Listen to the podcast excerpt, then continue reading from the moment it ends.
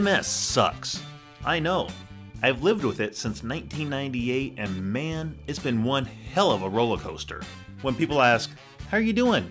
I say, Fine. Great. Really? Most of the time, it's a lie, because we're programmed to hide our struggles. I'm not a doctor or a researcher. I'm just a normal guy talking from experience. And let me tell you, sharing those experiences with other people living with MS has made my life a hundred times better. So get ready for a belly up to the bar, honest conversation with real people who at first hesitate to tell the truth about life with MS, but eventually let it all hang out. I'm your host, Jim Fairchild. How you really doing? Welcome to How You Really Doing. My name is Jim Fairchild, and I have a lot to share with you today. It's been a while since I've recorded my last podcast, and I've been going through a lot of personal transformation over the last couple years. To be honest, I've had a very hard time talking about it, and right now I know it's time to get my voice out. I've been working on overcoming myself, the limiting thoughts and habits of being sick that I've had stuck in my body for so long. I'm changing my story and working on who I really want to be. I've never told my story on my own podcast, and I think it's time for that. First, I want to let you know that I've put a bunch of links in the show notes for YouTube videos and other podcasts. I've gone through a paradigm shift of how I view disease and how my body has an ability to heal. There's so much knowledge available out there, and YouTube has been an amazing classroom for me. I want to share what I've found and invite you to go down the rabbit hole on your own and discover what works for you. An open mind and curiosity for a better life have allowed me to find a path that feels right. The first video I encourage you to watch is the video of one of my guests today, Scott Sunderland, who was completely paralyzed to where he couldn't even blink his eyes. Today, he is living a full life, and I'll be talking with him about his experience. My other guest is Em Hollis, Scott's wife, who has overcome a 10 year addiction to pain pills, and together, along with their third partner, Simon Harris, they have created the Freedom Project.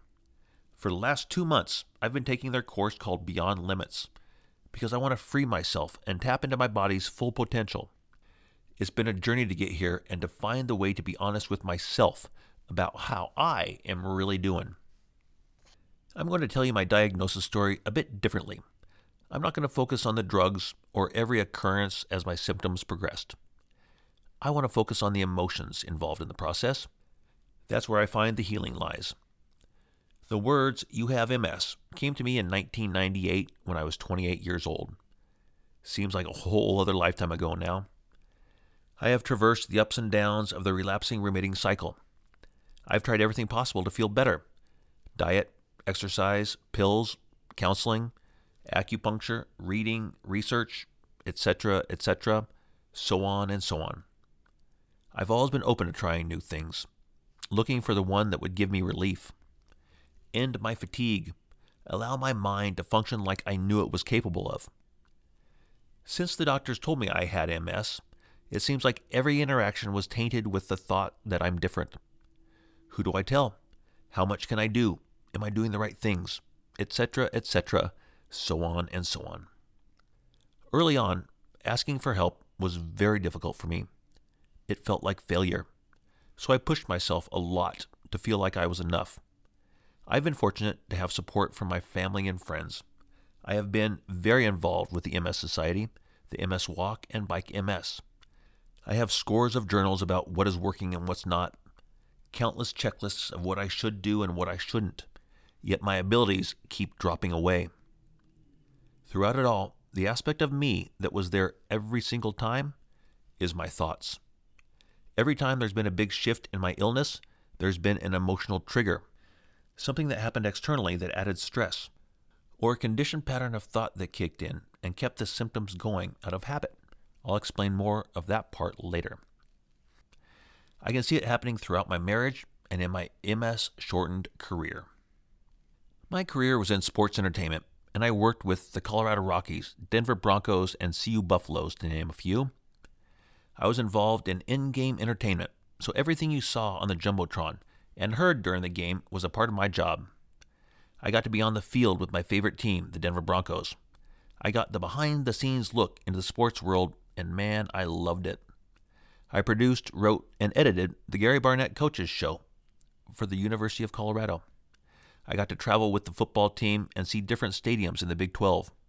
I worked hard and pushed myself to be enough, pushed to overcome my physical and mental limitations.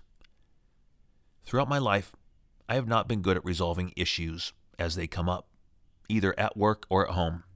I've had a hard time deciphering my emotions and voicing them. I end up stuffing my feelings, which has been detrimental to my well being and happiness. One drug I used to try to cope with everything was alcohol. Beer was my go to and my crutch. For all the good times I've had drinking and hanging out with friends, what I tried to cover up short term was never better in the long run.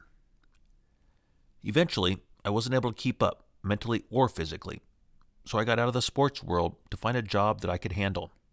I was juggling work with a demanding home life and my two young daughters. At times, my mind was incoherent, foggy, and steeped in guilt and doubt. Fatigue is my arch enemy and was the shadow behind any light. I lost trust in myself because it seemed like when I tried my hardest is when I fell on my face. I ended up getting fired from two jobs consecutively, even though I was trying my damnedest. In 2007, we decided to move from Colorado to Vancouver, Washington, and start our own company. We had some very good times and also a lot of stressful ones. When something good would happen, I felt tethered in my excitement, reluctant to celebrate, waiting for the other shoe to drop. That is no fun to live that way.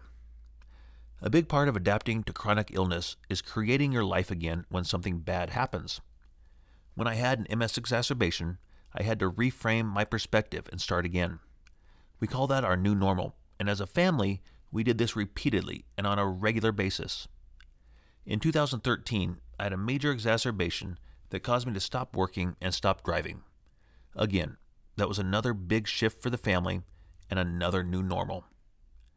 To say MS has been a hit to my manhood is a massive understatement. It's been a hit to my ability to provide and to participate in life the way I want to. Each time something would happen, I was struck hard with feelings of guilt, not being enough, and unworthiness. As relapses became closer together, these feelings were more prevalent. The less I was able to do, the more I got stuck in my head. I remember working with my personal life coach, and in one of our first meetings, I said I had a hole in my heart that I can't fix. Knowing what I know now, that hole was love for myself.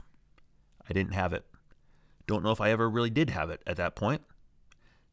I didn't know I was doing it, but I was wrapping my heart with protection to avoid more hurt. In 2016, I went through divorce, and it's been stuck in my body. I've had a very hard time talking about it. MS played a role, but it wasn't the only factor. Different perspectives of life and very different communication styles were at play.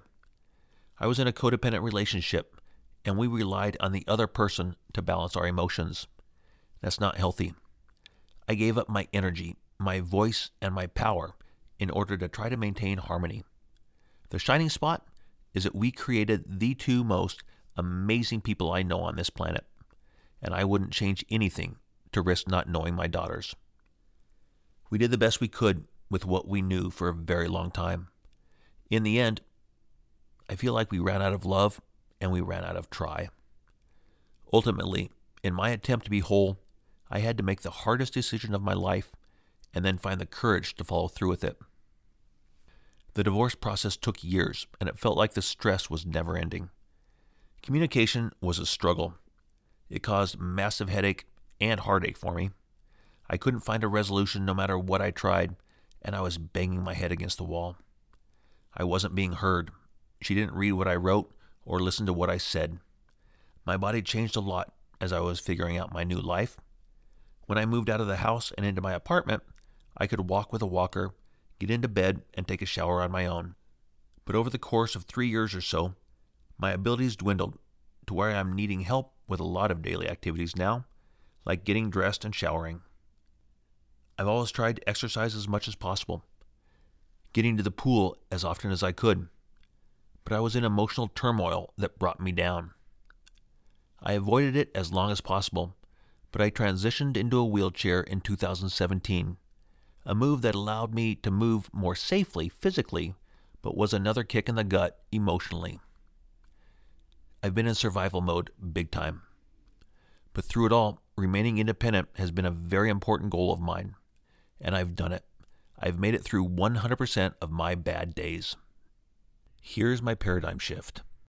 In my search to feel better and to be my best self, I found Dr. Joe Dispenza on YouTube about two years ago. This led me down a rabbit hole of discovery. He shows the possibility our bodies have to heal. Yes, I said heal. Dr. Joe is a best selling author of books like Breaking the Habit of Being Yourself, You Are the Placebo, and Supernatural. His expertise is in the intersection of the fields of neuroscience, epigenetics, and quantum physics. He's in the 2004 film What the Bleep Do We Know, which blew my mind when I first saw it. And more recently, he's been in the documentary Heal. He also has his own series on the Gaia Network called Rewired. And if you're reading his books and you want a visual of what he's talking about, about his concepts, that is a awesome series. In 1986, he was in the biking portion of a triathlon when he got hit by a truck going 55 miles an hour, shattering his spine in multiple places. Top surgeons had told him he would never walk again and that he needed to get spinal surgery. His knowledge as a chiropractor and his gut told him otherwise. With meditation and a diligent focus on mental rehearsal, he was walking again 10 weeks later. Today, he travels the world sharing his experience and the science he has been using to create a formula on how to do it. He shows how our thoughts create reality. He scientifically traces how thoughts become emotions, emotions turn to chemicals, and how those chemicals affect our body. Low vibration emotions, like guilt, fear, and shame, release the chemicals that cause dis-ease. Elevated emotions, like love, joy, and happiness, release chemicals that heal. He actually shows video of nerves growing back and explains the process of creating new neural pathways. I have watched hundreds of testimonials of people overcoming themselves and their illnesses cancer, blindness, Parkinson's disease, heart disease, GI issues, you name it, and people have overcome it. And yes, multiple sclerosis. People have gotten out of wheelchairs and walked. Watch the interview I posted below with Danica Patrick he talks about a woman who has been in a wheelchair for 10 years, and she not only got up and walked, but a week later, she was doing yoga. That's the transformation I'm looking for. It's the practice of meditation, breathwork, and mental rehearsal that's going to get me there. I was introduced to meditation about five years ago. At first, it was very hard to drop the thoughts and not think about my daily life. It has taken diligent practice to not think about my legs when they're spasming, my bladder issues, or the doubt and wondering if I'm doing it right. That's the natural process. Meditation literally means to become familiar with. It is the art of going within to understand who we truly are. It starts with the breath, which gets us out of survival mode. I have learned so much from Dr. Joe's work about how the breath affects my body and the benefits of slowing down getting out of my head. It is a time to reset our bodies and change the chemicals that we introduce. It's critical for healing. Dr. Joe says there's no such thing as a bad meditation. It's all the practice of personal transformation. It's about progress, not perfection. Being in a wheelchair is so constrictive, and meditation has helped me to feel free at times, to get out of being so tired and being stuck. I have experienced freedom from my body and gained energy that I so desire. There is so much benefit to this practice, and it's not just about the music and wearing a mask. Dr. Joe teaches how to use the breath in daily life. So we do meditations that are sitting, standing, walking, and lying down. It's about retraining your mind, and we are so powerful to do so. There's a couple of Dr. Joe's concepts that I want to share because they were keys for me to understand and overcome myself lessons I think about when I'm having a hard time. The first one is about survival mode. Imagine a gazelle on the African savannah. He gets chased by a lion. The gazelle's survival instincts kick in. Chemicals are released, and he escapes the danger at hand. Animals will then shake out the stress. Five minutes later, the gazelle is back to grazing, not thinking about the lion. Humans, on the other hand, are the only animals that relive stress over and over again. Something bad happens and we think about it, talk about it, and relive it. Each time we do that, the same survival chemicals are released in the body. Survival chemicals that aren't supposed to be in our bodies long term. And the thing is, there's no lions to be afraid of. Stresses come in the shape of emails, bills, bosses, jobs, spouses, ex spouses, the past, etc., etc. It is a scientific fact that the hormones of stress downregulate genes and cause disease. It is also a fact that we can release the hormones of stress by thought alone. So, by definition, our thoughts can make us sick. And if that's the case, our thoughts can also make us well. It's a matter of changing the thought processes. Stop scanning the horizon for lions that don't exist. I have been in survival mode for a large portion of my life. My body has been used to the survival chemicals, and it's like that's my normal operating mode. But it's not at all. The chemicals become familiar, but they are most definitely not normal. The next concept was hard to grasp at first and even harder to employ. It's about embodying my future self, to feel like it, behave like it, live in the vibrational state of it right here, right now even though the physical evidence is not yet visible. When I first heard this, it was completely foreign to me. How can I fake it and act like something that I'm not? My arms can barely lift over my head. How am I supposed to feel like I am moving the way I want to? I learned it's not about fake it till you make it. It's more like feel it and become it. Mentally rehearse the thoughts that I want to have and stay in those. We think 60 to 70,000 thoughts per day and over 90% of those are old programs, patterns of thinking and behaving that are just on autopilot, subconscious. Many of them are useful, like being able to drive a car without having to think about it. Many of them, though, keep us in an old loop, repeating our past over and over again. As soon as we act from inside a program, we copy and paste our past into our present moment, and thus into our future. It's like going into our future by repeating our past. This is why awareness is so important. When we're fully aware, we're in the present moment, and that's where the magic lies. As I dug into Dr. Joe's work, I decided I have to experience a week long workshop for myself. So I challenged myself to get to Cancun, Mexico in December of 2019. To do this, I had to overcome myself and my bad habits on so many levels. I journaled extensively about who I want to be in the future, how I want to act, feel, and show up in the world. Healthy, strong, and confident. Intriguing, authentic, and powerful are some of the adjectives I use to describe myself. Sometimes this has been excruciatingly frustrating. I have broke down and cried so many times because the desire I have to be whole and full is so strong. And yet here I am, not able to walk or do the things that my future self can do. Yet. A big part of this work is to keep going. It's like I am the initiate, using all the knowledge I have to become the master. I am committed to continually roll forward in my wheelchair until I free myself to take steps forward with my feet. I have not flown for at least three years, and I've never flown by myself as a man in a wheelchair. Flying was a practice in patience and trust. I had to completely let go and allow the airplane staff to put me in my seat. Sometimes they didn't know what the heck they were doing, and I had to let it go. I used Dr. Joe's formula to breathe and slow my mind down, to get into my heart and operate from my future self. So many pieces came together synchronistically for me to logistically make this trip. I prepared the best I knew how, then I had to overcome my habit to control and to stress. By keeping those negative thoughts out, I kept my energy up. By the time I got to the resort in Cancun on day one, I'd been traveling for about 16 or 17 hours. I did it. I got there and I went from doubt to victory. I went from being in my apartment all day, every day, and taking naps on a regular basis to traveling by myself. I met my team and right away I was immediately justified as to why I needed to be there. The energy of the group was just absolutely off the charts. I was present, excited, energized.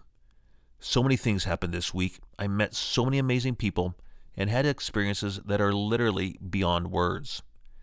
There's four aspects of the week I'd like to share with you guys the challenge exercise, the walking meditations, the co healing sessions, and finding mystical experiences. Dr. Joe's week longs are way more than meditation. It's taking the calm we get laying down with a mask on and applying that in real life. One way he does this is with a challenge exercise that stretches beliefs of what we are capable of. My group was chosen to do this on the first full day of the workshop.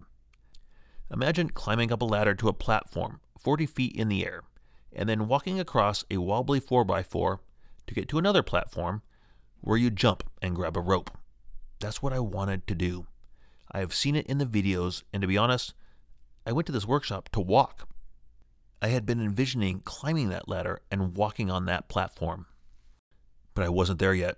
Instead, I got help transferring from my wheelchair to another wheelchair that was hung on ropes. I was swung 20 feet in the air to touch these balloons that they hung there. I learned my first big lesson of the workshop surrender. My expectations caused resistance between my mind and my body. I felt like I was struggling. I felt the old emotions of not being enough, the letdown of unmet hopes. I was trying to control the situation. And I'm happy to say I recognized my thoughts and the emotions that were stealing my energy. That night, I saw how that exercise was exactly what I needed. It was just right for me. It showed me what I'm capable of, and I overcame myself so I could be open to the next lesson, and they just kept coming. Like I've mentioned, meditation is so much more than closing your eyes and listening to Zen music. It's about regulating your internal environment, becoming familiar with yourself so that you're aware and conscious if you're in a program or you're acting as your future self. On the last three days of the workshop, we are up at sunrise and at the beach. It was absolutely gorgeous. A thousand people on the beach meditating. This is the walking meditation, and miracles have happened during it.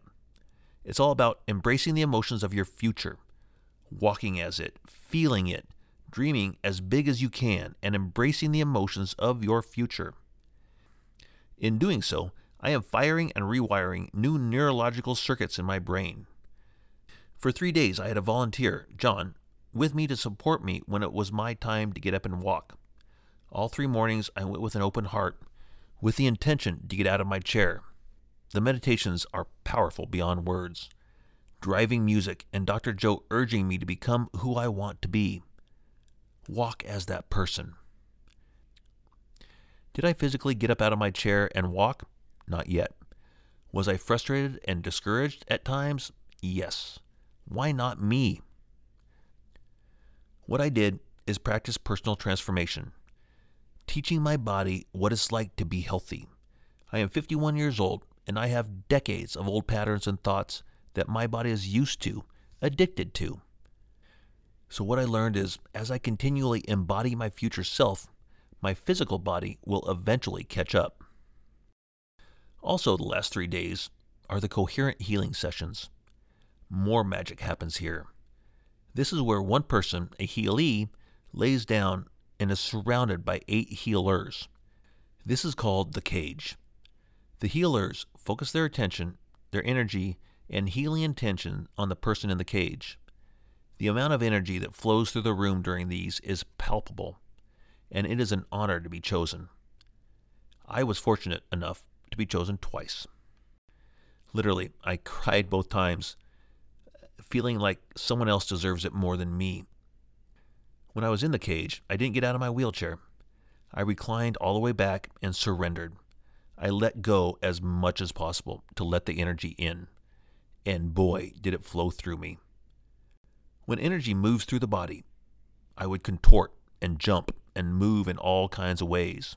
At one point, I remember both hands reaching up and tearing the shield away from my heart.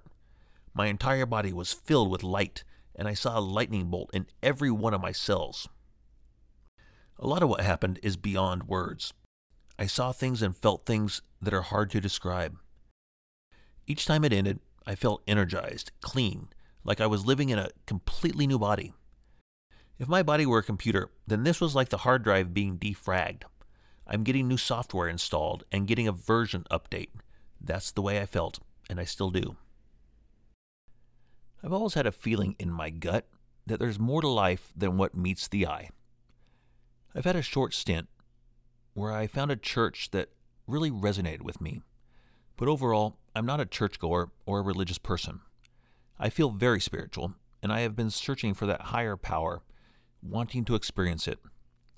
At the same time, there's a part of me that is reluctant, conditioned to unbelieve.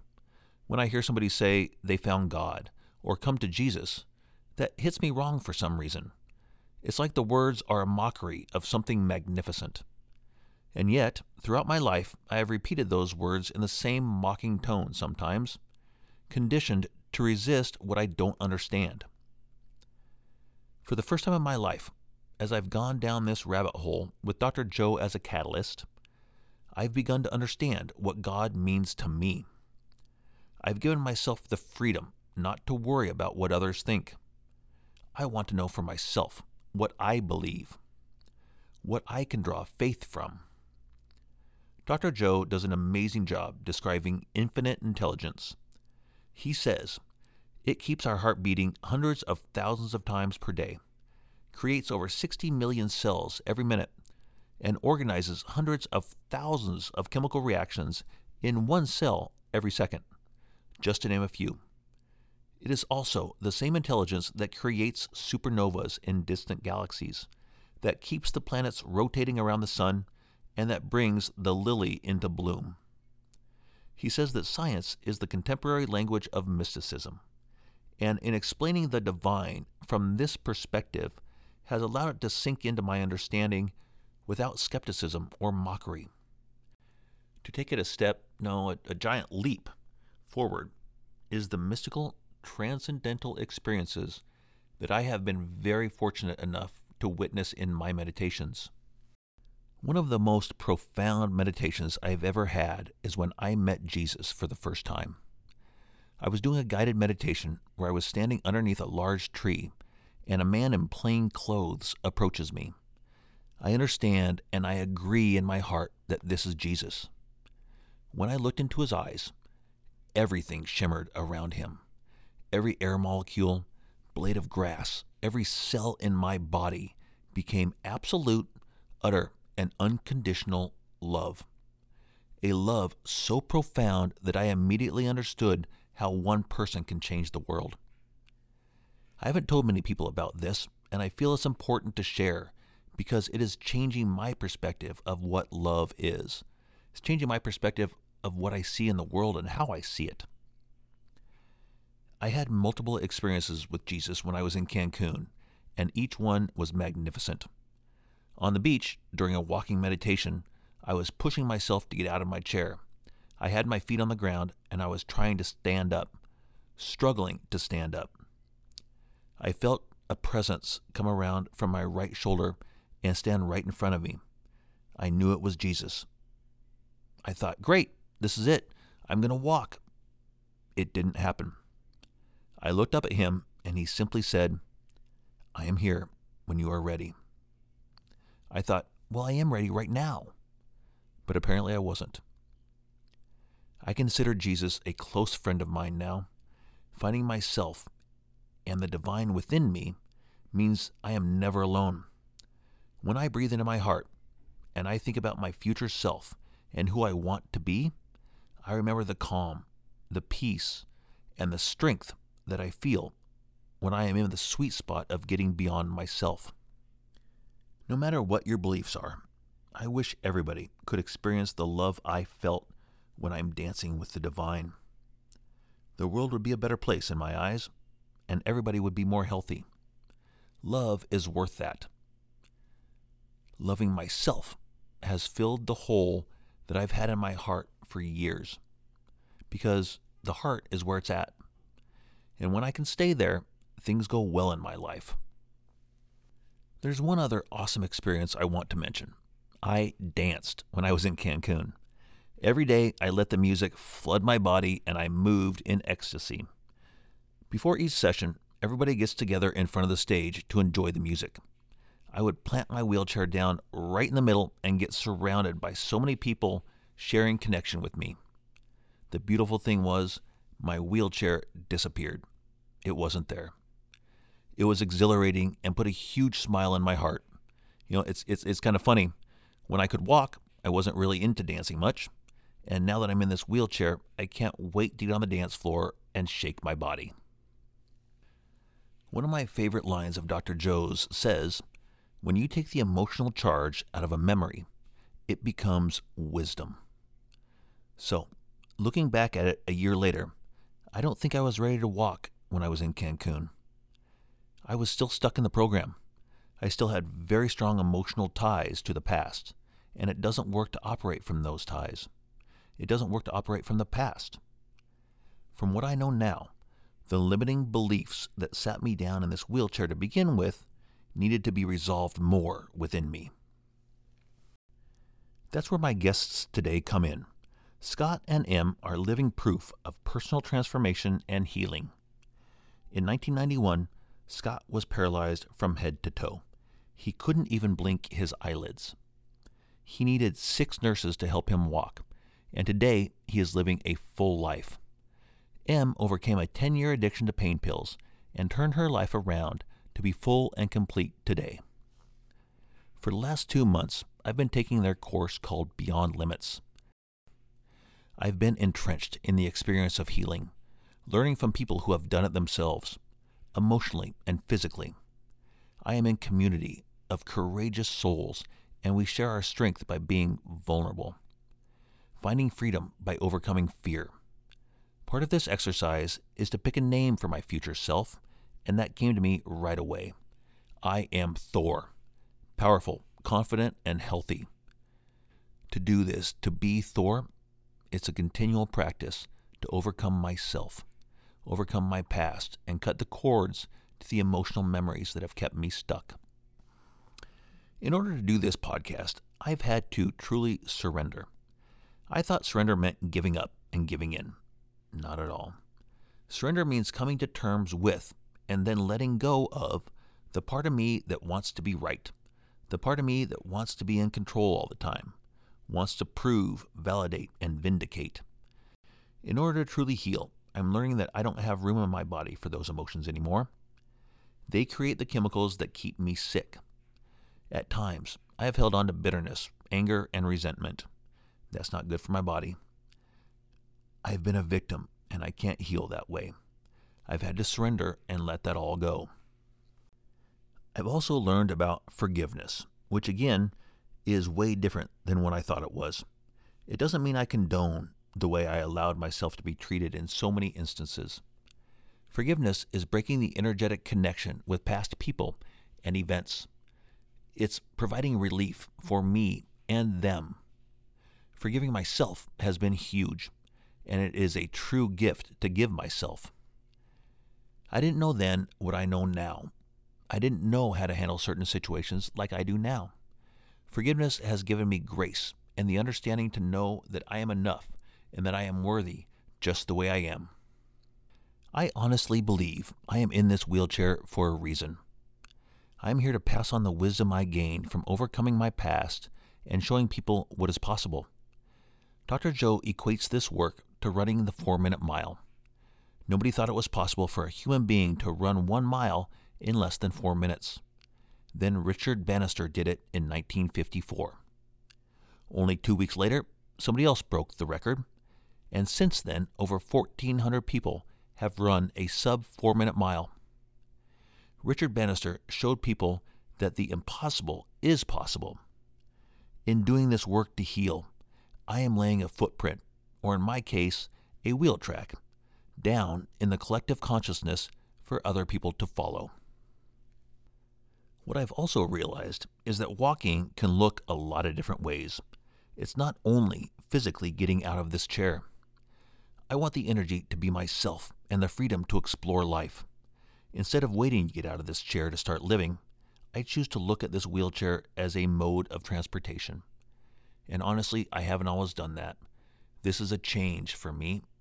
I haven't liked this wheelchair, but it's not the wheelchair that is the difference.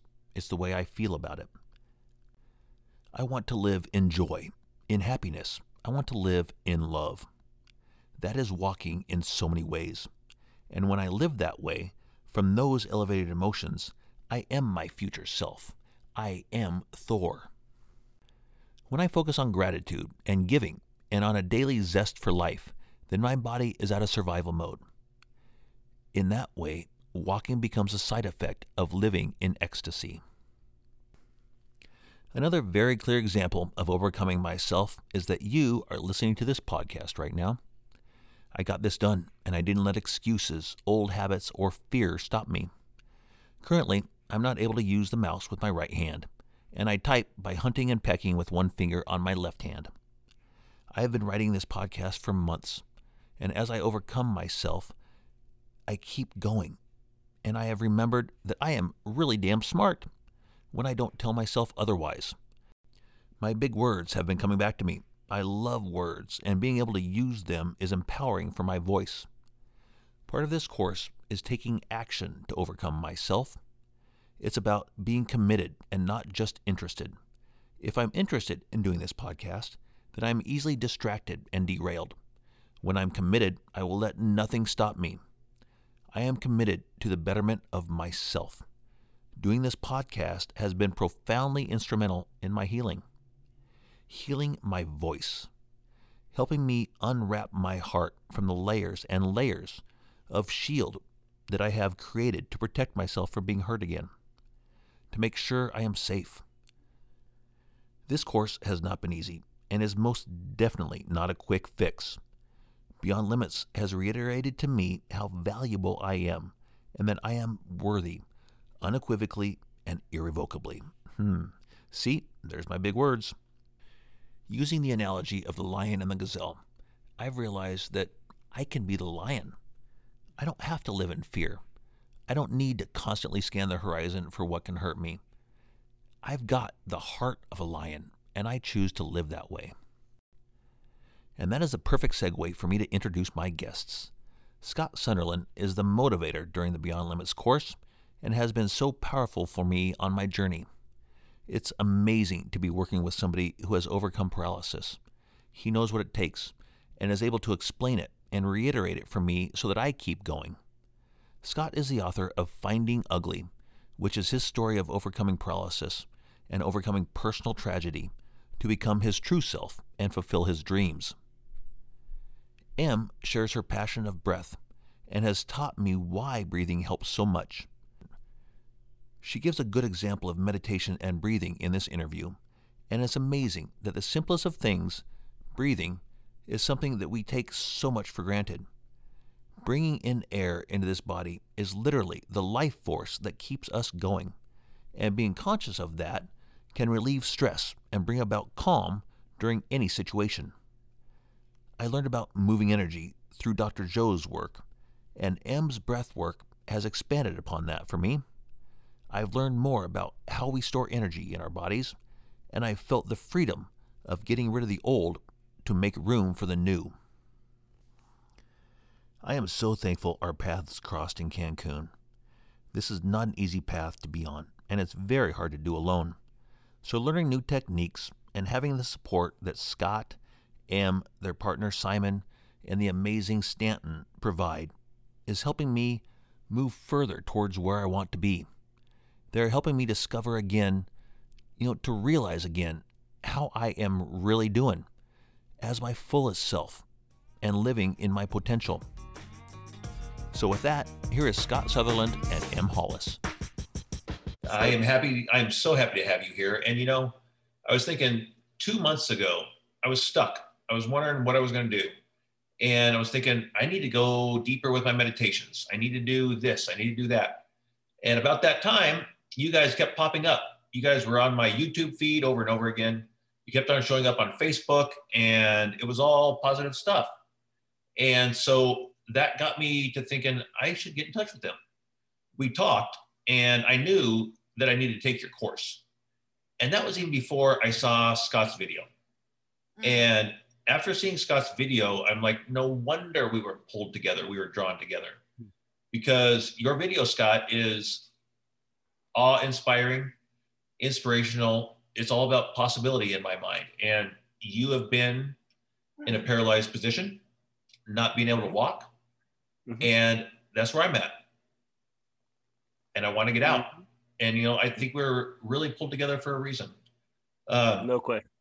No question at all. And if people have not, I, I'm going to post this video, you know, in the comments. And if they have not watched it yet, I would recommend they watch it before we start talking because it changes watching you and seeing where you were and where you are now, it changes perspective. And I would like to start uh, our conversation. Uh, Scott, if you could take us back to 2001, um, you were stuck, you were in a hospital bed, and love to know what got you there and what got you out. Well, I put myself there. Um, that was the big realization when I was laying in that hospital bed that I did it. I asked for it. So I would say probably four months prior, maybe five months prior, I was um, I own a contracting you know company. I did then, still do, and I was working under a lot of stress. Uh, I had deadlines. I had a lot of people yelling at me. I build commercial projects, and it wasn't the best um, environment. Let's just put it that way. But I built the environment. Um, I knew I I had created this. I had took way too much on. I was under stress, and all I kept thinking, I just wanted to go home and wanted to go to bed and just wanted everything to go away. I wanted the the people that were, you know, um, screaming at me to go away. I wanted the jobs to go away. I wanted everything to go away. And four months later, I was literally laying in hospital bed, and I realized, oh my God, I asked for this. So in between that time, I finished the jobs. I got very, very sick um, got better and finished the jobs and was back at my house and I was building an addition on my home and suddenly just started to feel numb. And two days later, I was in a hospital. Um, couldn't really move that much at all. I was extremely weak and had a doctor in front of me saying, I think you have a very serious very aggressive form of MS. And I was just blown away by that, you know, kind of time stood still in that moment. And what was worse in that moment was that he said, I cannot do anything for you here. I need to get you out of this hospital and some someplace that can take care of you. And that's when I knew it's like, uh oh, this this is serious. But i i couldn't really i couldn't really really just accept the diagnosis you know what i mean? I really there's just no way. I kept thinking that there's just there's just no way. And when i i was you know taken to another hospital jefferson in philadelphia and 12 it was probably one o'clock in the morning on a Sunday, uh, early, you know, or late Sunday night. and this very young female doctor came in and she looked at me and she said, You have Guillain Barre, and we treat it like the cold here, and you're going to be fine. And she walked out. I was, I was the only time I saw her. And through my whole time of going through what I went through, which was not being, not uh, recovering from the cold, that's for sure. Um, yeah. I remembered her voice and I remember what she said. And I'm, I kept saying, I'm going to be okay. I'm going to be okay. I'm going to be okay. And it took a year. And, you know, in the video, it, it, it shows probably the better parts um, quite honestly, of me learning to walk and able to.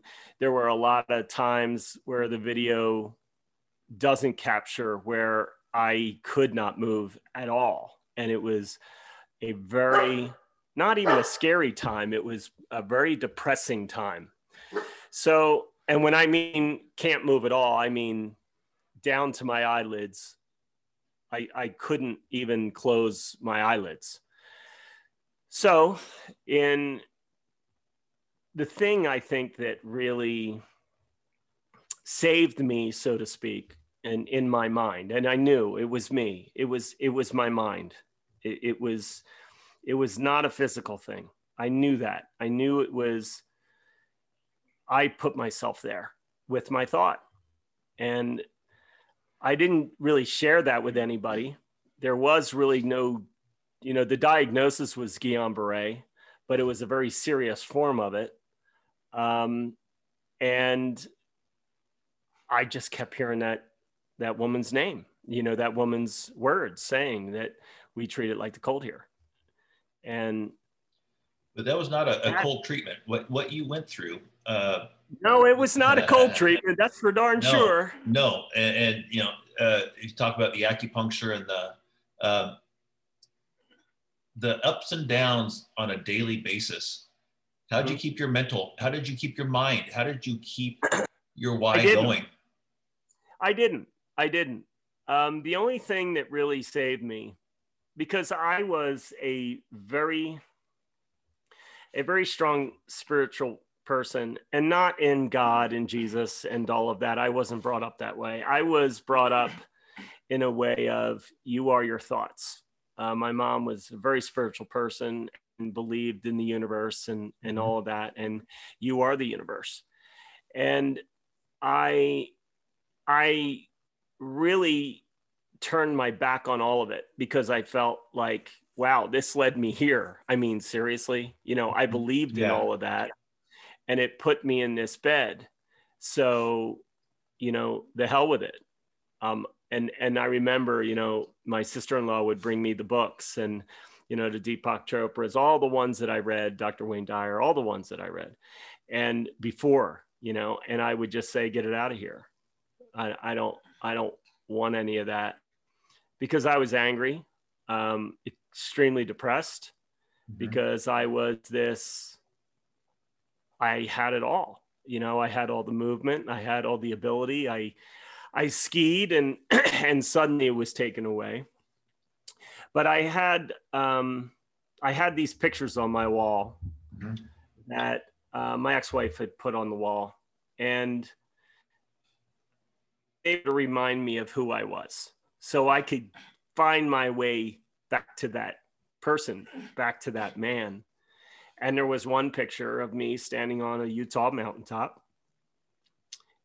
And it still gets me emotional today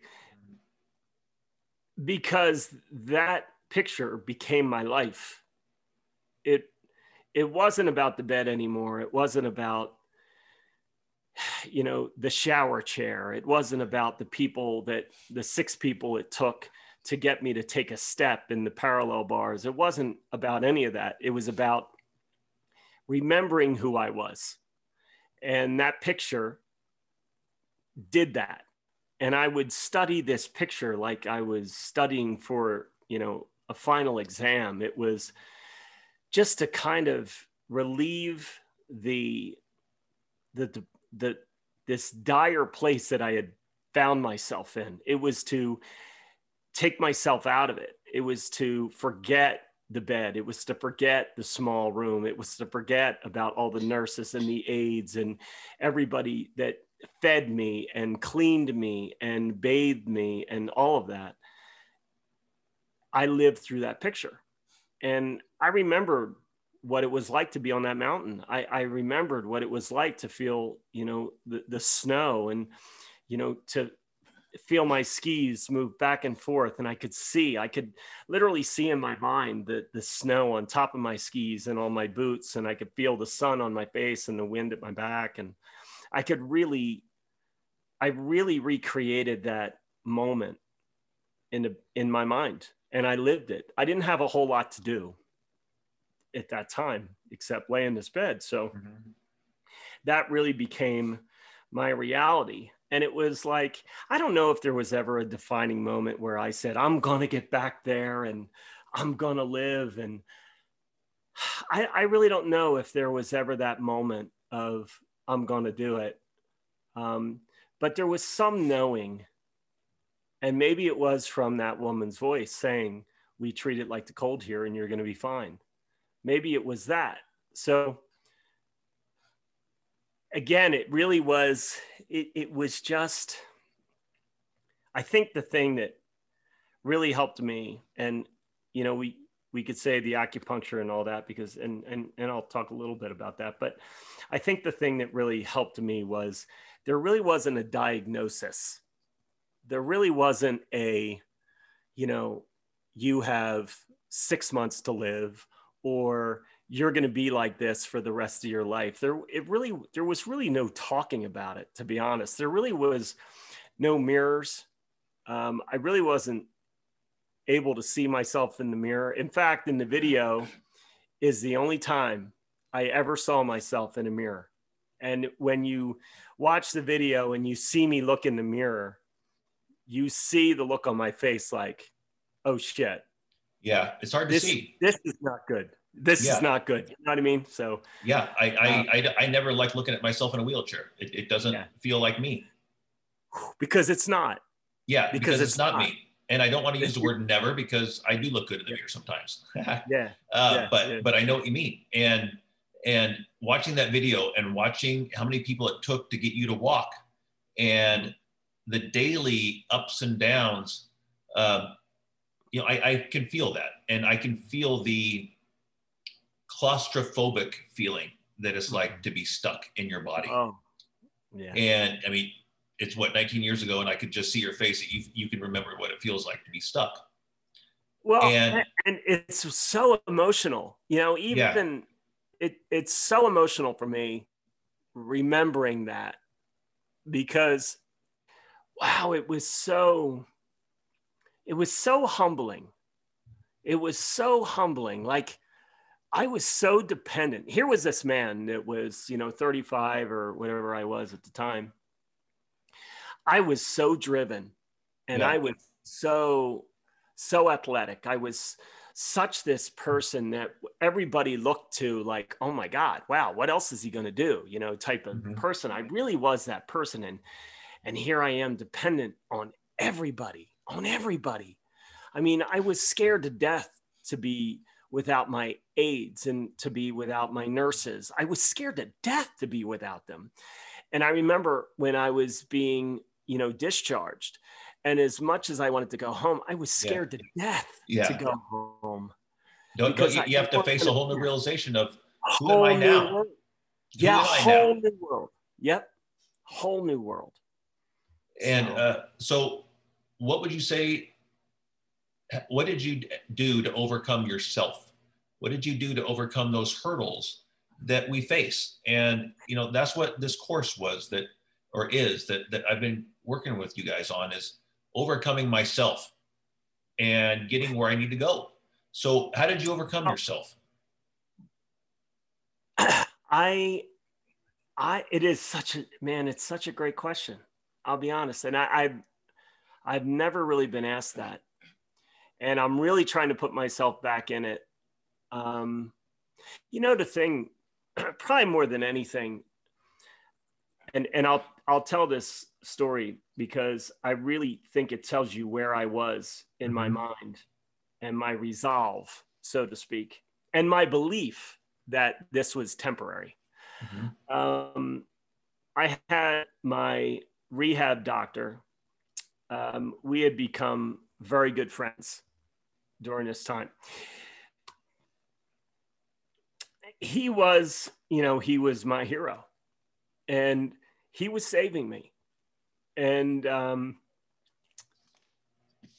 again, very emotional for me because they, you know, all my caretakers, man, they just gave themselves to me and they, they never, they never let me forget who I was. Yeah, You know, they never let me forget who I was. And, and they pushed me hard. I mean, really hard, painfully, painfully hard. They pushed me.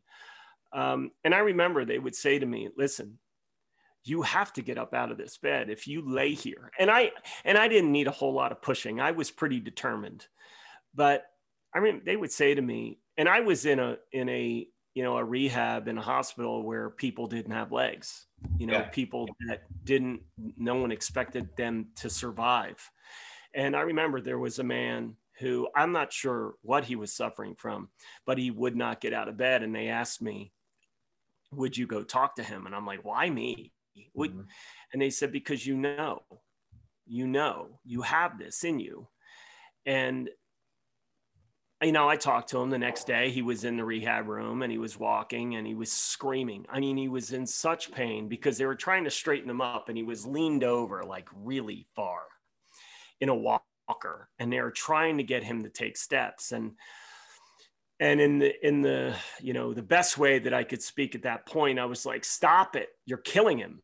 And i remember uh, one of my rehab nurses coming over to me because they were like family to me. And and she said to me if he doesn't walk today he dies tomorrow. And i'll Wow. never forget that that she said Wow. that to me. He died. He died two days later. Wow. And I said, wait, a- I, and I said, what? And she said, if he doesn't walk today, he dies tomorrow. And I, I started to think that like, I Yeah. need to get going here. So my rehab doctor came to me and he said, I have an idea and I, I want to see if you're up for it. It's, it's unconventional, but I want to see you're up for it. And I said, you know, I was on the fourth floor and I said, you, you can literally throw me out this fourth floor window and you can drop piles of dog shit on me. If that's what it takes me to get to walk again, I'm all in. And he mm-hmm. said, it will not be that drastic. I promise you Thank God. but I want I want to do acupuncture. And I said, mm-hmm. let's do it. And they would they proceeded to I think it was four times a week. They they would put needles, the acupuncture needles, up and down my spine. I would get 50 up and down my spine and 50 in my face. And then they would hook electrodes up to it. Now, everyone tells you that acupuncture is not painful at all. And I thought Sure. that Mhm. unless you suffer from GBS, apparently, because every single needle was like a blowtorch to my skin because my nerves were so inflamed. And when he would put them in, it was literally like a blowtorch. That is best way I can describe it. It wasn't like a knife. A knife would be kind. It Oh, was wow. like a blowtorch burning your skin. And I would just lay there in absolute tears, in terror, in tears, and in massive pain. The, the, the worst pain I have ever felt in my entire life. And I, fi- I endured probably, I'm going to say I endured two weeks of that. And finally, I just said, I can't do it anymore. Mhm. I can't. It's, it's too painful. And that Yeah. was like the giving up. Mhm. I yeah. felt I'm giving up. But thank God I lasted that long because I really do believe that was really what, you know, physically, physically saved me. Mhm. But as we talk 3D and 5D, right? Yeah. it was my mind that saved it was it was it was my persistence. It was my drive. And it was my belief number one. Number one it was my belief of this cannot be. This is for a reason. Uh-huh. and there's there's a reason why i'm going through this. And i'm going to do it. And that's when that's when the story started to turn. That's when i started to take the steps. That's when my arm would just move out of nowhere. Mhm. and i and i'm like oh okay. Now we have something to work with here. But it it really showed me what you know that feeling that hopeless feeling of you know just being in a wheelchair and looking up all the time Right. looking up. Yeah. that was know, difficult.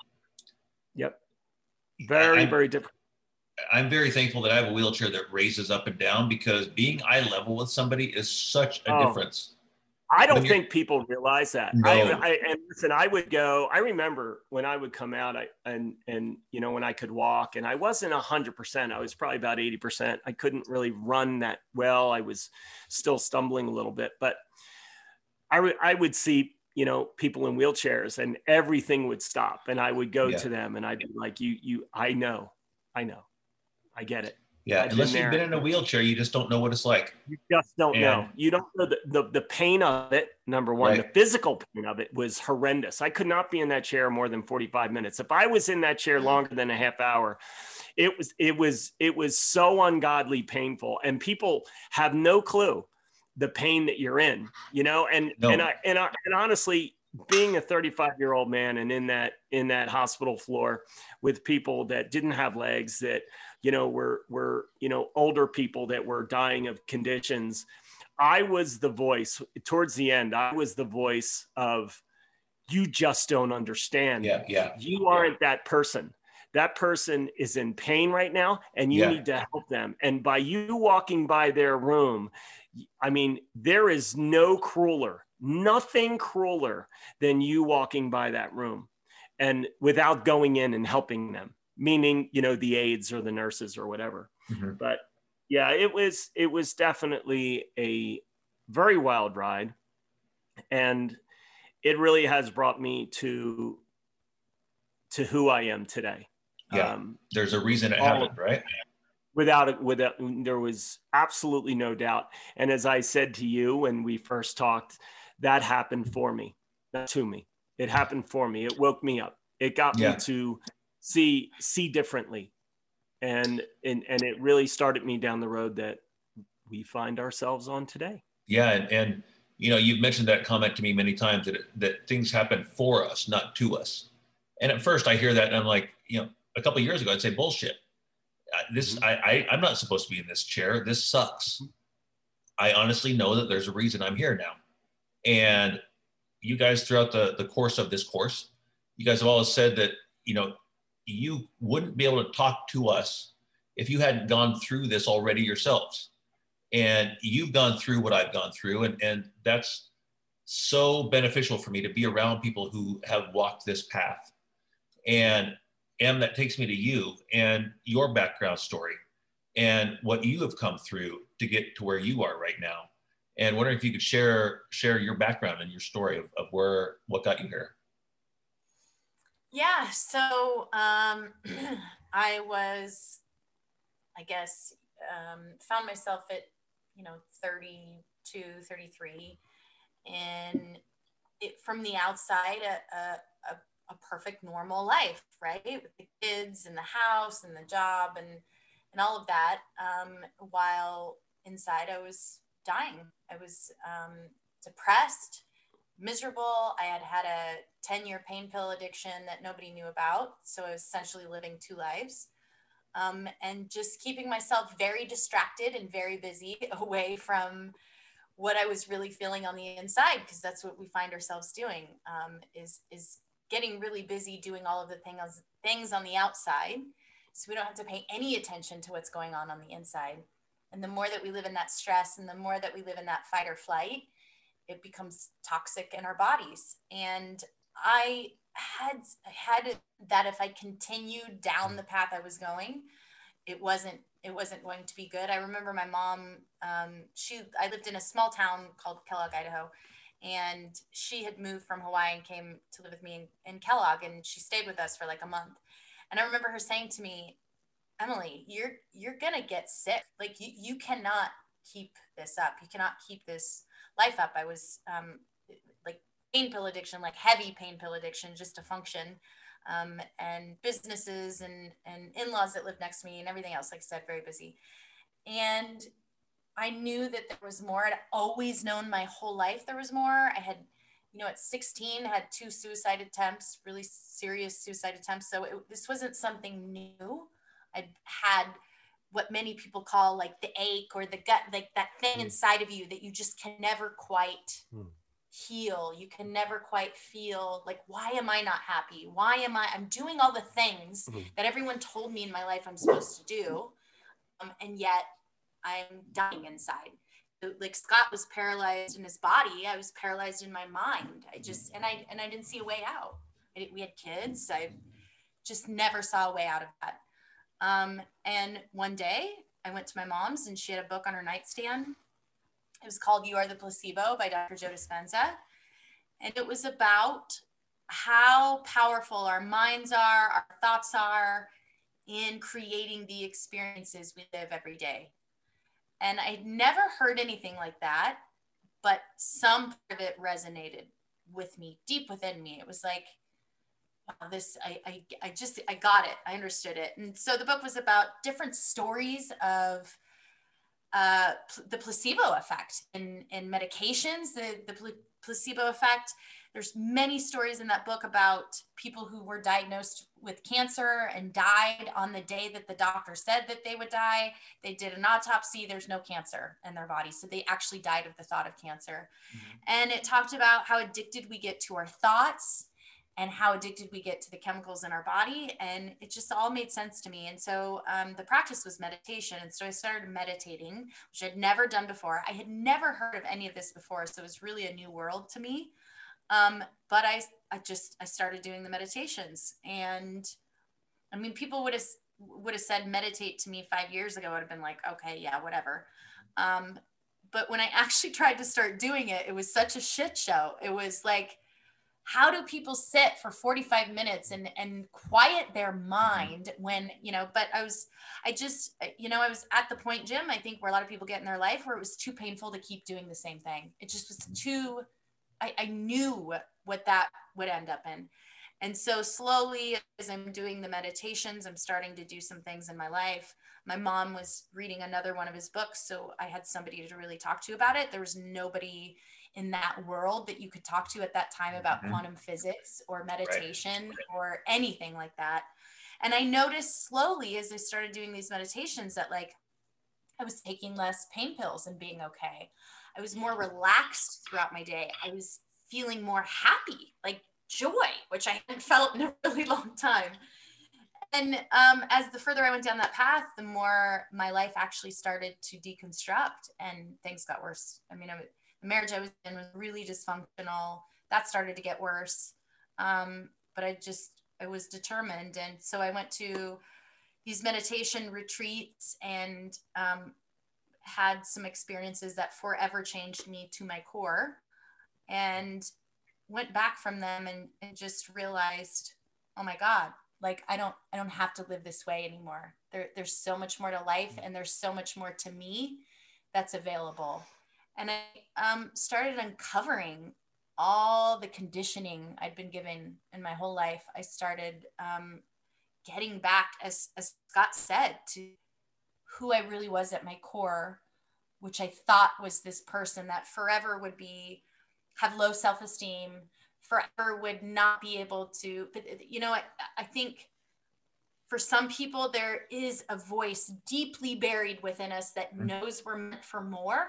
I mm-hmm. always knew that my whole life, but I think the more I tried to fit into this box of this is how you're supposed to live, that that ache got bigger and bigger and mm. bigger and bigger more I deterred away from who I was supposed to be, the worse it got. I knew if I continued down the path I was, I was I was going to get really sick. I didn't know what. I just knew my mind and my body could not continue to function the way it was. I knew between the pain pills, between the stress, between the going nonstop. And I was young, but I I knew I couldn't continue that way, or or it would end up in a hospital. Yeah, I, I would end up with something. I knew that um, innately. And I, will tell you, there was a, a moment for me um, that was very clear. And I had been meditating for about six months, some things that had started changing in my life.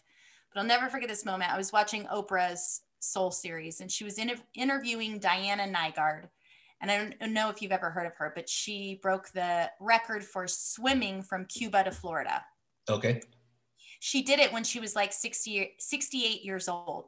She wow. tried it four times before then. She tried it three times when she was in her 20s, hmm. failed every time, and then tried two more times in her late 60s. And on the sixth time, she did it. She had been um, she'd been stung by box jellyfish before when she tried. I mean, like everything, but she just didn't give up.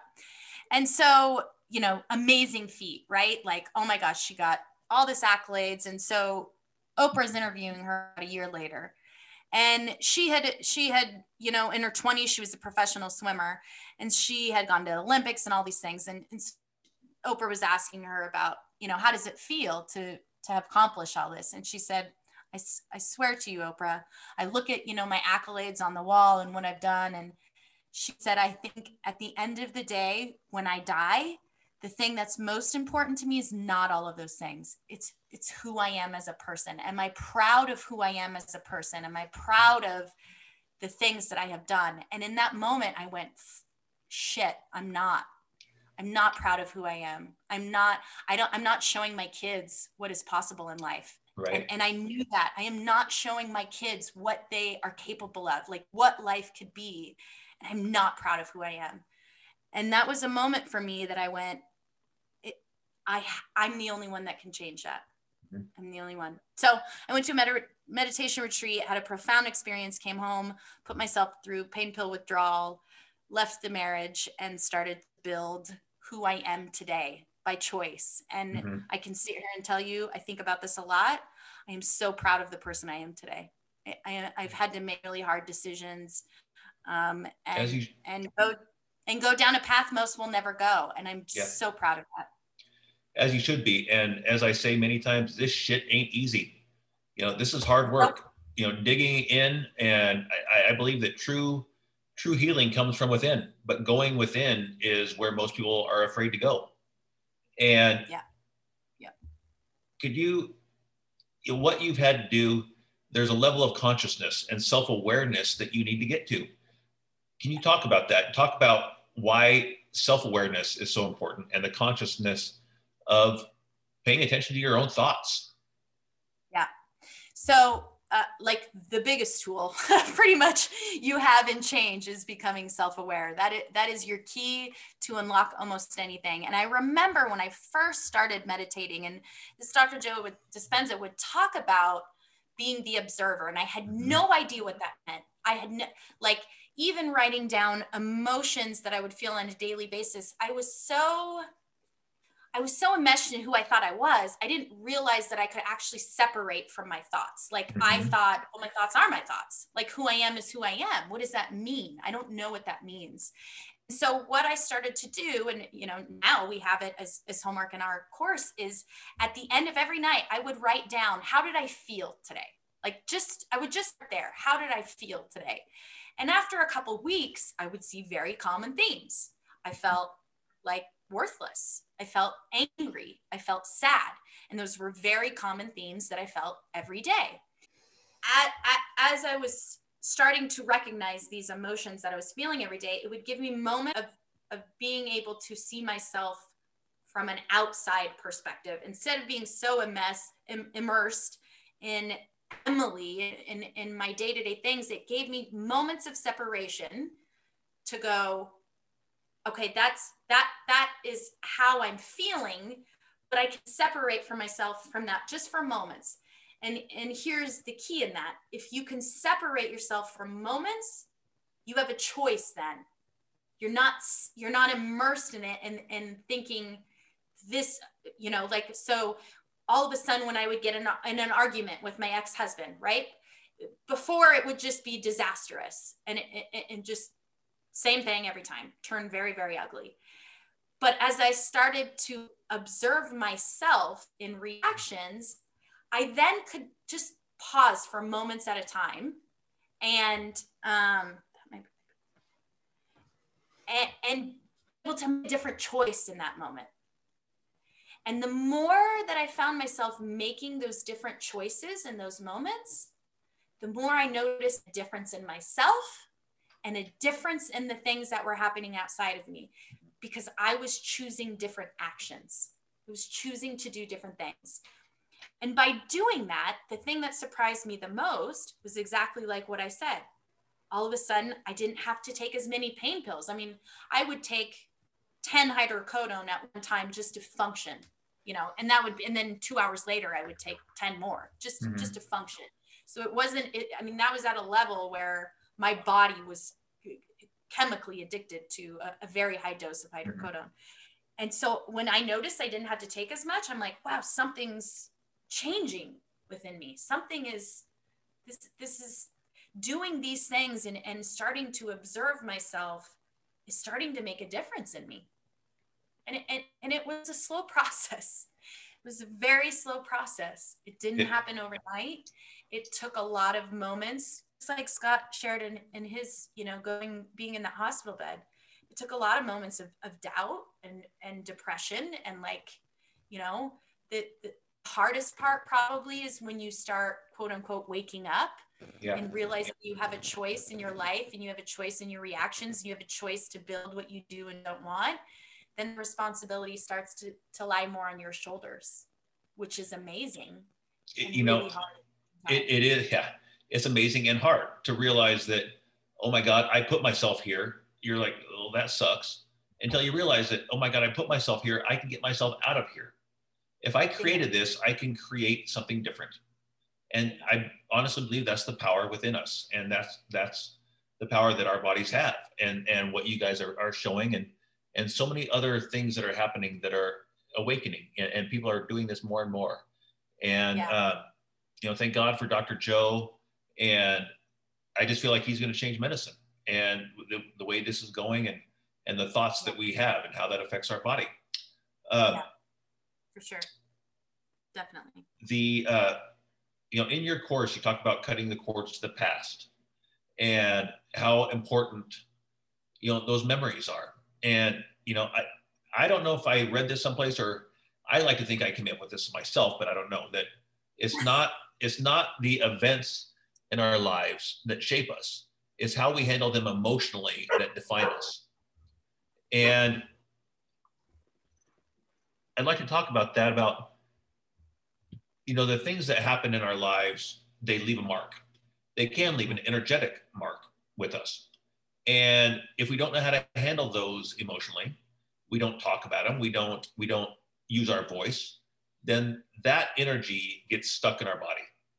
And so, Scott, could you talk about getting the energy out and how, how, what effect that has on our bodies, first of all, and then the, the mode to get it out? we have taken those moments when we were that little child, that six month, you know, six year old child, 10 year old mm-hmm. child, and we have taken the pain, the fear, the, the, the lack, all of those things, and we have stored them in our body in a, in a way of suppressing our feelings. So, your parents are having an argument, you're scared, you're hiding under the covers, you are, you know, and Em Em's better at talking about this, but you are basically in a fight or flight moment and you mm-hmm. are storing that energy and it is it's a very powerful energy you're not letting it out so you're storing it in your body and then what happens is your mind and your body collaborate to use that energy and to create feelings all through your life so they recreate the fear because the mind knows listen, if I can get this fear to happen again, the body is going to react. And all I want to do is make the body feel. That's my job. The mind's job is to get the body to feel. That's what I'm going to do here. And it keeps calling back those memories of in that fear. So that fear shows up for you. It's really about detoxing from that. First, becoming aware of what's happening. And it's so simple, Jim. It's so simple we, we complicate everything because we are, we are the human condition. We suffer from the human condition, which is overthinking. We overthink every yep. single thing. Our Yep. minds are just, oh, absolute machines of, you know, and it really is about becoming aware of how your mind gets your body to feel. Mhm. And if we can then start to detach from those feelings and understand why we're, you know, why we stored them in the first place, and then start to unravel all of that stress that has been stored in our body, Mhm. which the lovely Em will gladly take it from there, I am sure. Em, can you explain kind of the, the science behind breath and yeah how it works? Yeah. Yeah i would love to And I like how Um, you just lit so- up when I said that because you obviously Yeah. this is your passion. So, Always. yeah yep, it is yep, it is And it, it, it's amazing. So thank you. Yeah. So for me, it, it it's exciting because you know, like I, I talked about my experience with meditation, right? And like and like many, many, many, many, many months of trying to meditate, not being able to quiet my mind, and and frustrated, and all of those things, right? And, and years down the road after meditation, I discovered breath work, um, originally from Dr. Joe Dispenza. And then I kind of broadened my horizons and, and it opened a whole new world of like this thing called breath that we think we just do. We think it's just a part of something we don't have to think about. When I tell people about breath work, they're like, I don't know what that means. What do you mean? Like, I need to learn how to breathe. And I was the same way. I was like, I don't know what that means until I started just even being conscious in a moment of how I'm breathing. And a friend of mine had gone to a Wim Hof retreat. Wim Hof is known as the Ice Man. He has got all the, I mean, science has studied him. They've they've injected him with E. coli and watched he was able to uh, consciously control his autonomic nervous system, his immune system response. He was able to consciously control that and not have any side effects from being injected with E. coli. And so, as more people like that, just like breaking the four minute mile, mm-hmm. are starting to use this thing called breath, all of a sudden, science now is going, this thing that we thought was just an automatic process that happened in the background that wasn't a big deal, we're starting to realize is a really big deal. Most all of diseases, except I think for 2%, are caused by stress and lifestyle, right? Yeah. So, your breath literally can take you from being the gazelle that's running and, and fighting for their life to the gazelle that's grazing. We don't know that we don't we don't know that we can do that that we can turn off that stress response. So think about this. When I'll, I'll give you two examples. When you're little and you're you don't get your way about something and you cry and throw a fit right? What do your parents say to you? Stop crying. Stop yeah. crying, quit crying, mm-hmm. shove it down. Mm-hmm. When you are fast forward 30 years later, your wife says something that pisses you off and, and you get really angry. And what do you do? You shove it down. Mm-hmm. That's what you do, right? So in the in the mainstream way of living, we are taught to suppress all emotion. Emotion is energy in motion. That's what emotion is.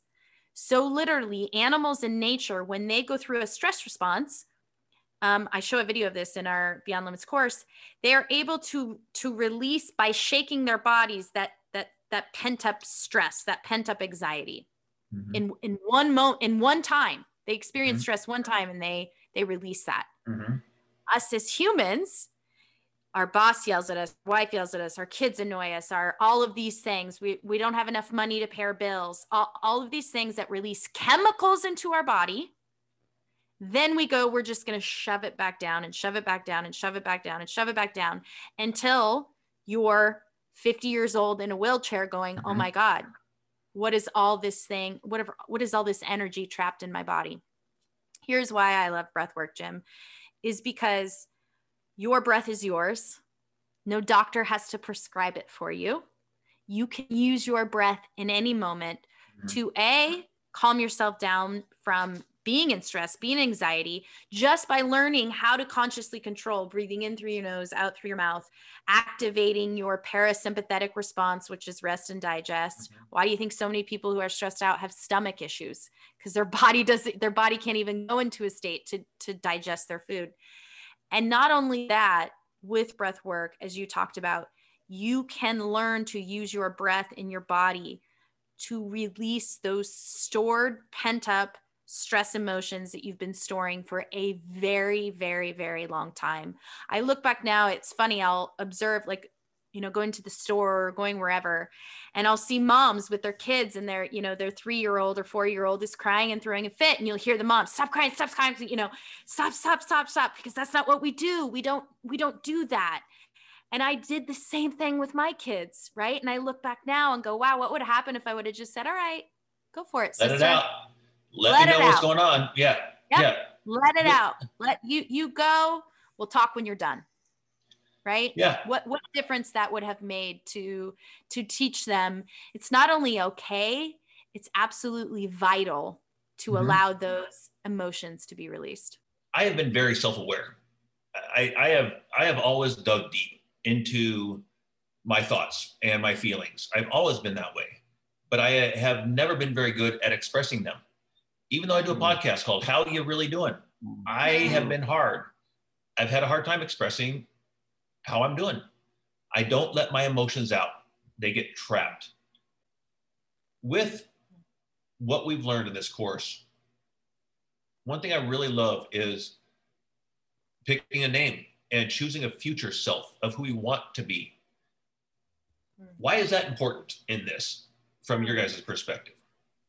You know here's the exciting part about the new name. This is why it's so exciting and i i, I love this question and it's one of my favorite parts in the courses is because mm-hmm. for so long in in in the mainstream world we are taught this is who you are. Yeah. this is your genes this is your mm-hmm. dna this is how you live. You don't change. People don't change. This is who you are right? And between the ages of, of zero to seven zero to ten our, our brains are mush. They're they're in hypnosis. So anything that goes in we have no filter. You're bad at math. You're good at gymnastics. You're you suck at this. You're worthless. You're this you're that right? They go in. We don't have a frame of reference to say no i don't want that idea. I don't want that belief. So that becomes us.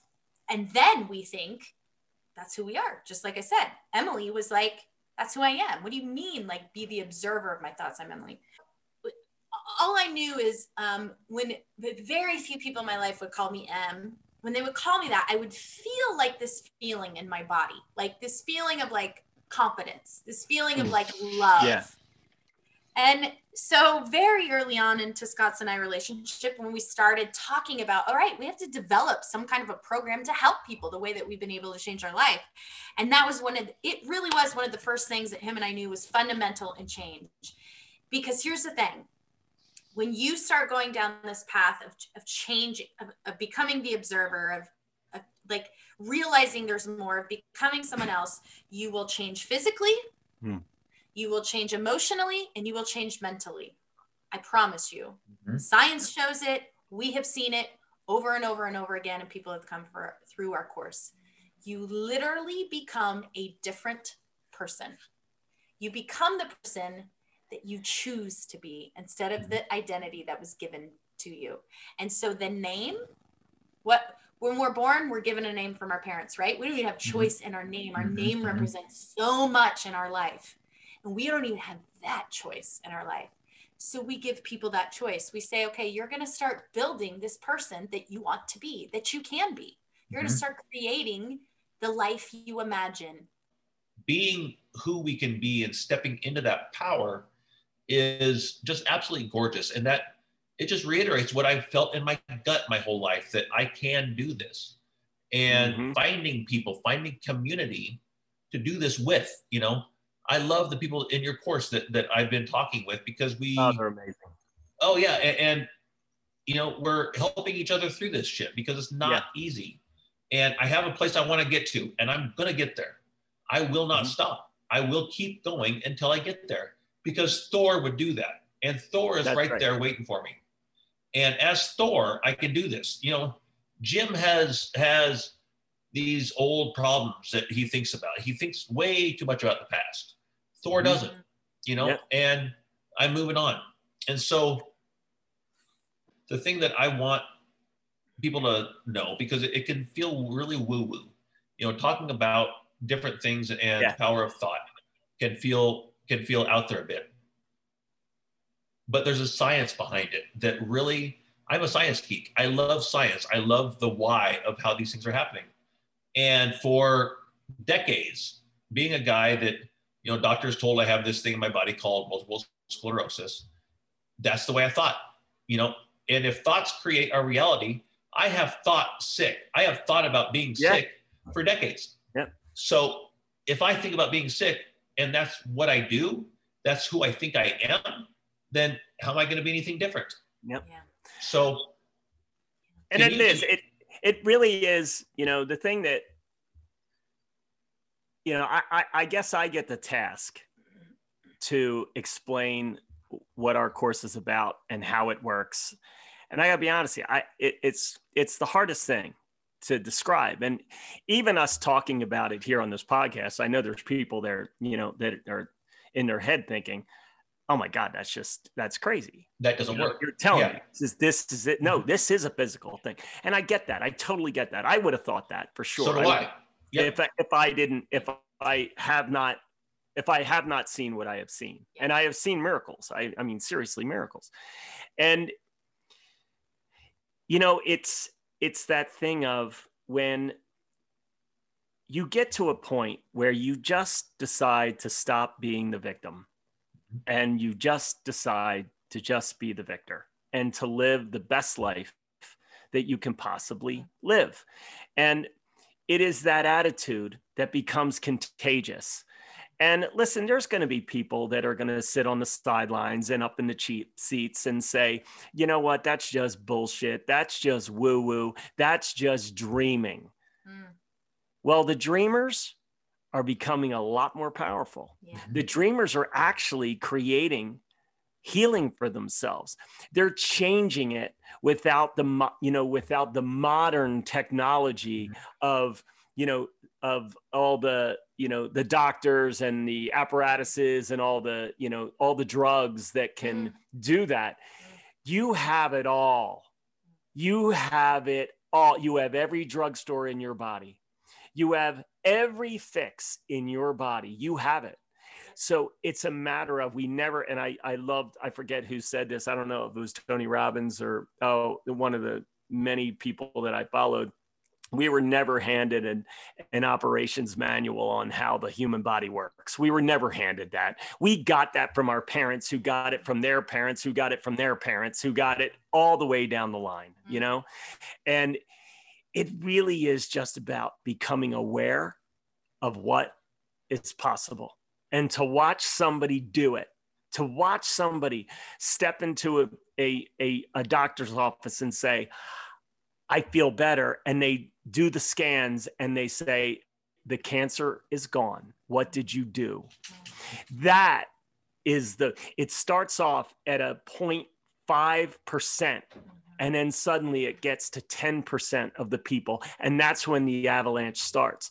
So by you mr jim stepping into and onto our field of saying you know what? And when you said this it literally brought tears to my eyes. I realized that this is not a physical condition. Mhm. that that was it. That was the light bulb moment that i was it was it brought everything worth it. Yeah. everything that i went through it made worth it. That you saw what i saw. Yeah. that you realized oh my god this is not a physical condition. I know how i did this. I know why i did this and i'm not going to live that anymore. I am not going to live that anymore and I'm going to change it and watch you and I and you know seeing you go through this. Listen it brings us to tears every Yeah. week to watch you guys. And you know the people in our community they're they're yeah they're dreamers. Yeah. but they're winning. They're winning Well, so eventually it's going to get to that point right where the avalanche becomes and people are just going to say you know what Jim tell me what you're doing because I want to know Yes, Right? and, and, I love what Dr. Joe says about this is the four minute mile. You know, forever people thought it was impossible to run a mile It was the eight minute mile. minutes. Yeah, it was the 8 minute mile right yeah, it and, was the eight and then mile Richard Branson broke it, and you know, two weeks later, somebody else broke it. And since then, there's been 12 or 1400 people or more that have broken the four minute mile. And Richard Branson laid down the footprints literally and said, Hey, this is possible. So I ask myself, what if a lot? What if I walk? What if I get back playing softball? What if I can run? And that just fuels me because this is what if in my mind. I've been searching for putting science into why this works and then putting the pieces together that that you know Dr. Joe did for me. And then you guys have helped me expand upon that to get to the next level. Uh, and a big thing is the why.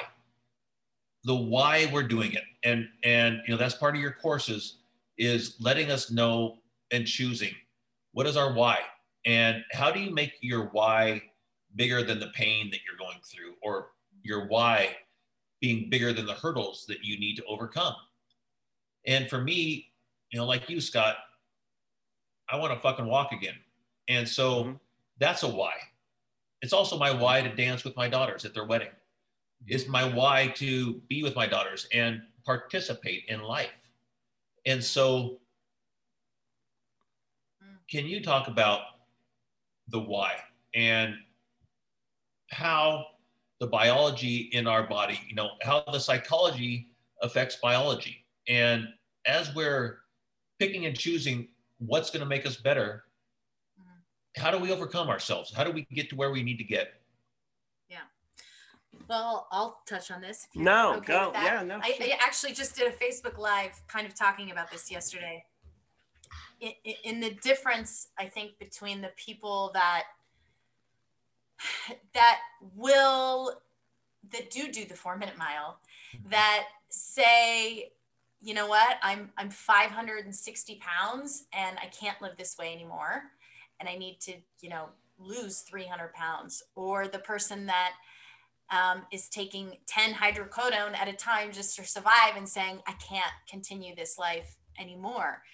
And I think that the difference between the people that actually lose the 100 pounds, that actually stop the pain pill addiction, that actually get up and walk and, and dance with their daughters is that why. And, and for me, that was my, that was like very important that I put that in the course because you know there there's moments along your path of, of transformation i can promise you if you are committed to it will show up where you absolutely want to give up that's where those chemicals in your body that you're so addicted to will say you can't do this it's impossible nobody has done it before you this is literally impo- none, no one in your family no one you know like this is this is not normal. People don't do this. People don't change. People don't get out of wheelchairs that have MS that dance with their daughters at weddings. Right. People, I remember people telling me when, um, when I when I said I'm okay, I'm done. I'm, I'm quitting pain, but like I'm going cold turkey. And everybody and their dog told me, you can't do that. You could die. You will feel withdrawal for forever. You need to have a doctor. You need all these things. And I went, nope. My why is to totally and fundamentally shift who I am. Mm-hmm. And there were moments in in that 48 hours of withdrawal. There have been moments in the last three years that on the floor on my knees, I can't move one more step forward. And you know what allowed me to take a step forward is my why, mm-hmm. is that I, I- have to show not only my kids, but everybody in this world that you can move one step further. You can change who you are. You can be a dreamer. You can get out of your chair. We are, our bodies and our, we are so capable of so much more than we think that we are. And or if you Western don't medicine have tells that us right, that we are. it, that, exactly, exactly. And that's why I knew in those moments for me, it was very important not to let other people's ideas of what it Mhm. should or shouldn't look like in. Mhm. I knew I, I knew I couldn't let that in because if I started to let that in, it would start to affect me chemically.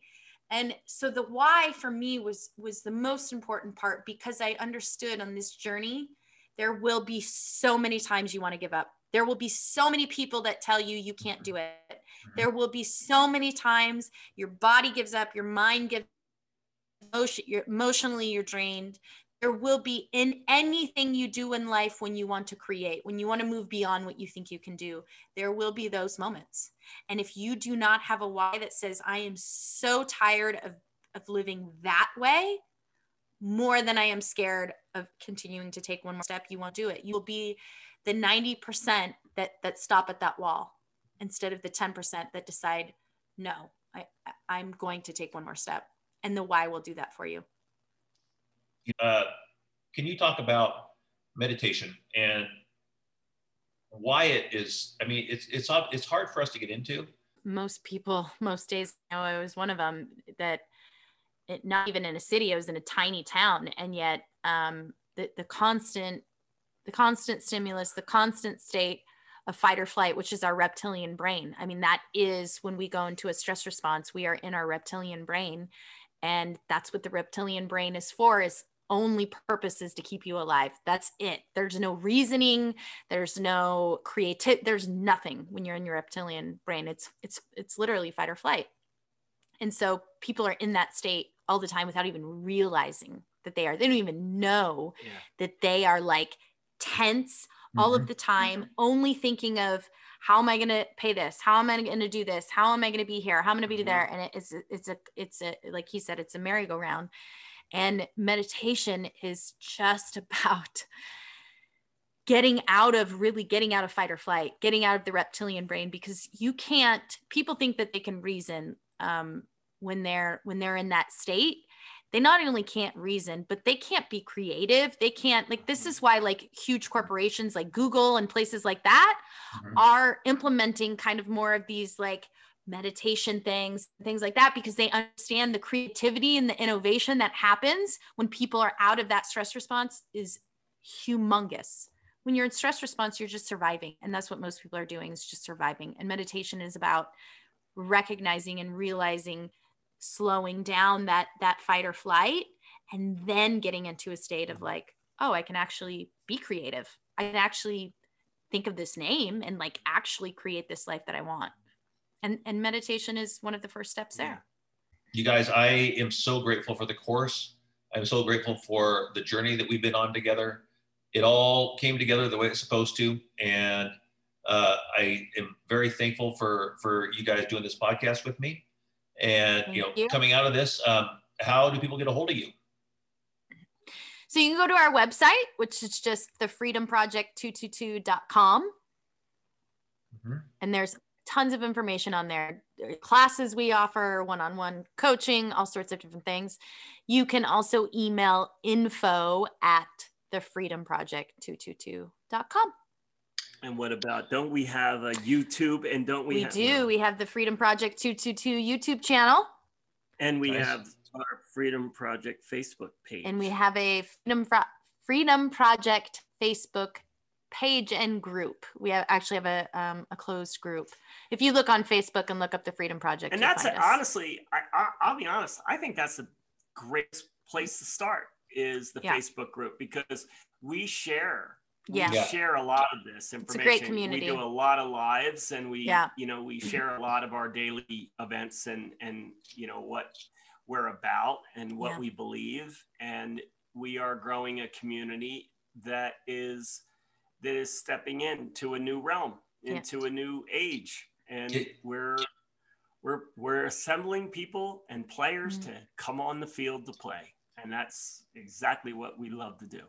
It is so nice to have a community that speaks the same language, that Yes. that that talks the talk and walks Yep. the walk, and it, it is some it is a part of this course that I am extremely grateful for because sometimes I don't know who to talk to. I don't have it's mm-hmm. having that tribe around you that believes what you Absolutely. believe, that Yeah. talks the talk, and and knowing that the people that aren't in that tribe, it's okay not to be around the people that don't agree with what you're trying to do, because Absolutely. That's the power. The power Yeah. is within us, and it. I've given my power away throughout my lifetime, and feeling it is critical, and that's how I'm going to get out of this chair. So uh, that's Right. the process for Thor. Love it, Awesome, buddy. Thor. I love it. I love it so much. thank you thank you for being you and doing what you Yeah. do you inspire us every day 100%. Well, there you have it. That is the path I'm on, and I am on it to rediscover how I am really doing all over again. Uh, Scott and Em have been so inspirational for me on this path, and I'm grateful that they were able to do this podcast with me. It's been an avenue for me to open up my voice again, and it's been very worth it. It's been a big journey to get to this point, and working with people who have done it, who have been through it, has helped me keep going. This has been a process, and it has not been easy for sure. Dr. Joe calls it the unknown, and it can be very scary. But I know at the end of this, on the other side of this fear, is freedom. And that's why I keep going. In 1910, Theodore Roosevelt gave a speech that has been dubbed the Man in the Arena. It's my favorite speech, and in it, he says, It is not the critic who counts, not the man who points out how the strong man stumbles, or where the doer of deeds could have done them better. The credit belongs to the man who is actually in the arena, whose face is marred by dust and sweat and blood, who strives valiantly, who errs, who comes short again and again. Because there is no effort without error and shortcoming.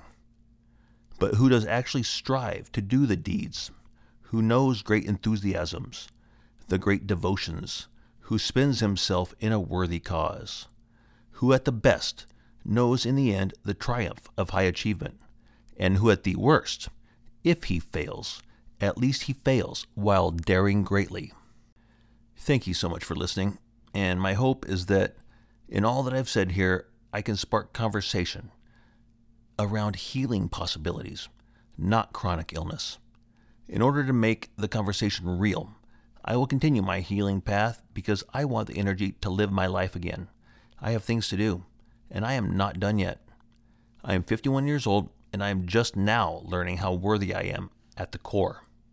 I'm opening up my heart again and learning to love myself. In the end, it's love for myself that is allowing me to change my story and to rediscover how I am really doing now.